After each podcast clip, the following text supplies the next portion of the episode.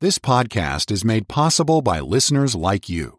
Please be sure to subscribe and share with friends and family. To help support this ministry, please visit walkwiththeking.org forward slash donate. Thank you for listening. All right, thank you very much. And hello again, dear radio friends. How in the world are you? Yes, that greeting establishes the fact that this is indeed your friend Dr. Cook, and I'm glad to be back with you. I look forward to these times when I can share from the Word of God, like uh, a worker looks forward to vacation or a missionary looks forward to furlough. I just relax and feel so great when I can when I can share the Word of God. Thank you for being there and for making it possible for me to speak with you about God's blessed, holy, inerrant, infallible, inspired Word, the Bible. You and I are looking at the Gospel of Mark.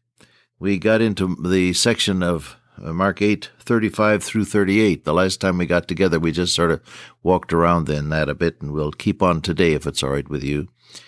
Whosoever will save his life shall lose it, but whosoever shall lose his life for my sake and the gospel's, the same shall save it. That has to do with your goals in life. What shall it profit a man if he shall gain the whole world and lose his own soul, or once having lost it, what shall he give in exchange for his soul? That has to do with your value systems in life. Whosoever therefore shall be ashamed of me, Jesus said, and of my words, in this adulterous and sinful generation, how much of him uh, also shall the Son of Man be ashamed when he cometh in the glory of his Father with the holy angels? That has to do with your loyalties in life. Whosoever will save his life, that has to do with your goals. What are your ultimate goals? You can tell what your goals are by asking what really upsets me and what really delights me. You can find what you're living for if you just stand off from your situation for a moment and ask the question, what is it that uh, when it goes right, I'm really delighted, and when it goes wrong, I'm really upset? You and I need to know that our goals are rooted in eternity. Paul the Apostle said, For to me to live is Christ, according to my uh, earnest expectation and my hope, that in nothing I shall be ashamed, but that with all boldness as always, so now also Christ shall be magnified in my body, for to me to live is Christ, and to die is gain. His goal was to embody the very life of Christ day after day in his ministry. Another of his goals was to preach the gospel where Christ wasn't named. He said, I have endeavored to preach where Christ wasn't named. Another of his goals was to minister to his own uh, kinsmen after the flesh, members of God's chosen people. He said, I have continual heaviness and sorrow in my heart for my kinsmen after the flesh. He said, I could wish that myself were accursed from God, that they might be saved. You find that uh, passage there in Romans. Uh, so uh, the goals of Paul's life had to do with his relationship with the Lord Jesus. Oh, that I may know him and the power of his resurrection, the fellowship of his sufferings, being made conformable unto his death. I want to know his power, I want to know his compassion, and I want to be like him. And then he said, I want to preach the gospel where Christ is not named. I want everybody to know that the Lord Jesus is uh, Lord and Savior. He said, I'm debtor both to the Jews and the Greeks. He said, I have a debt to pay and I'm trying to pay it. These were his life goals, having to do with relationship with God, his relationship with the unsaved, and then, of course, his relationship with the, the uh, believers whom he had encouraged in churches that he had helped to start.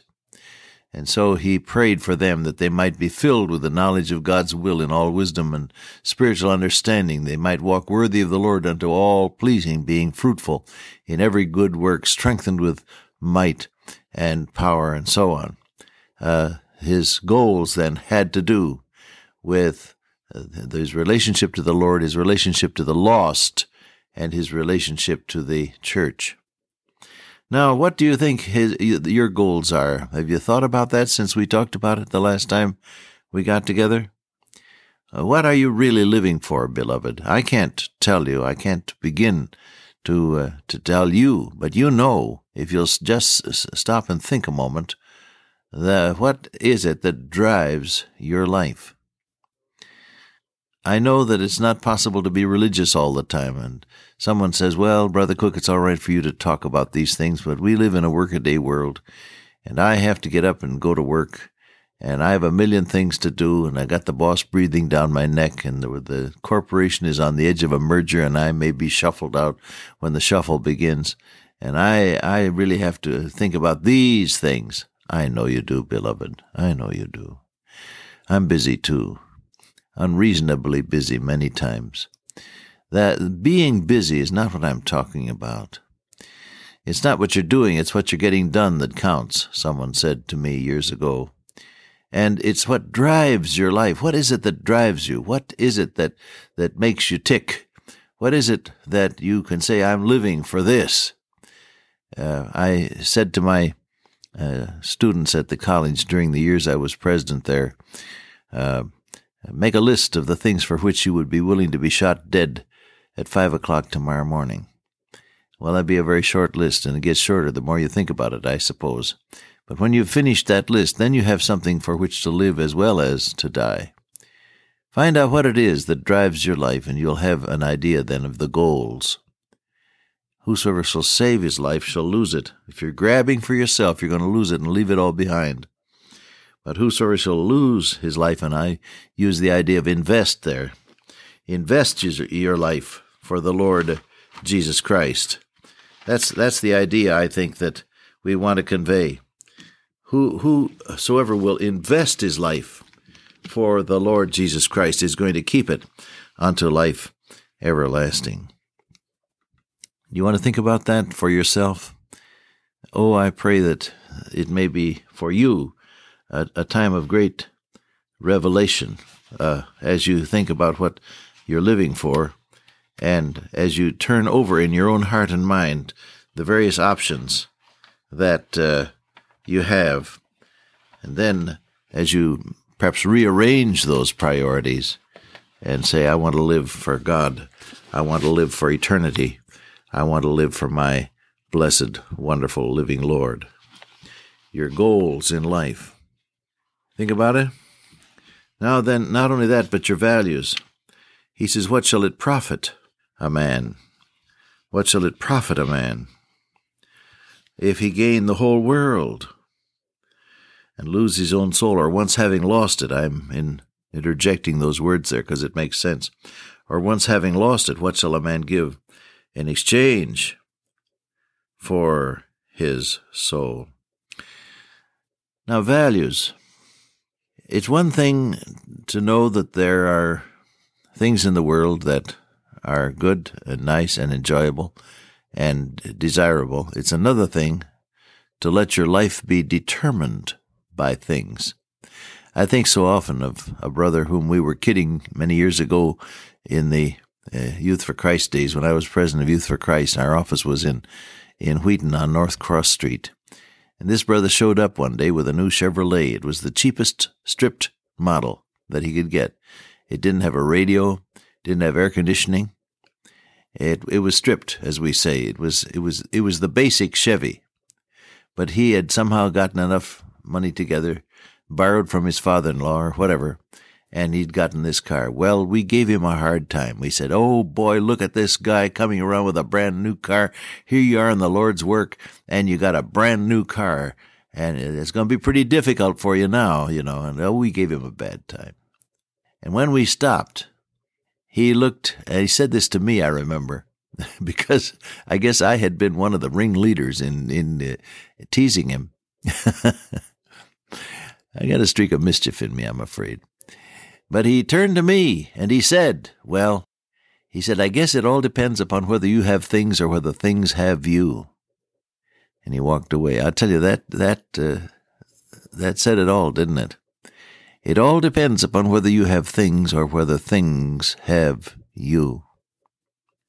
What shall it profit? Now you see, God is the God of the bottom line. God is the God who thinks in terms of profit and loss. Profit is not a dirty word. The Bible is full of it. And God expects you to make, this may shake you up a little, but if, if it does, let it. God expects you to make a profit on your life. Your life is a God given enterprise,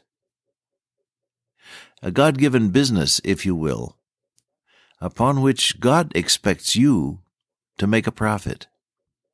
It's not just a matter of, of living through the days one after another, trying to keep out of trouble, trying to be reasonably successful, trying to get a few dollars together for a nest egg and make it respectably to Social Security and ultimately the undertaker.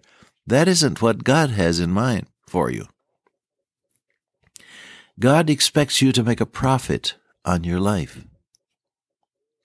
Where life is lived for benefit to you, to others, and glory to God. What shall it profit a man? Now, where is the area of profit? All you have to do is look at the verses. They, they tell you uh, just what's in there, will tell you. Where is the area of profit? Is it in the things of the world? Things, the whole world. A house, a job, money, securities, influence, popularity, friendships, pleasures, sports, recreation, leisure, travel, good health. You name it. The things in the world. No. Jesus said that isn't the area of profit. That isn't the area of profit. That may be the area of pleasure. That may be the area of power. That may be the area of uh, various types of procedures. But it's not the area of profit. You can get all of that and still be spiritually penniless. Isn't that isn't that an awesome concept? What shall it profit, it says, if you gain the whole world? Where's the area of profit? Inside. In your own spirit. The kingdom of God is the lordship of Jesus Christ. Whether I live or die, whether I'm healed or sick, whether I am prosperous or not, whether I am outside the fiery furnace or in it with the fourth man walking around with me, the kingdom, the doctrine of God's kingdom is that Jesus Christ is Lord of my life and I'm going to live for Him. Profit, spiritual and eternal profit, has to do with what God is doing in your life. His own soul. Start there all the things and the money to buy them can't help you to declare a profit, beloved. It's what God is doing inside in your soul.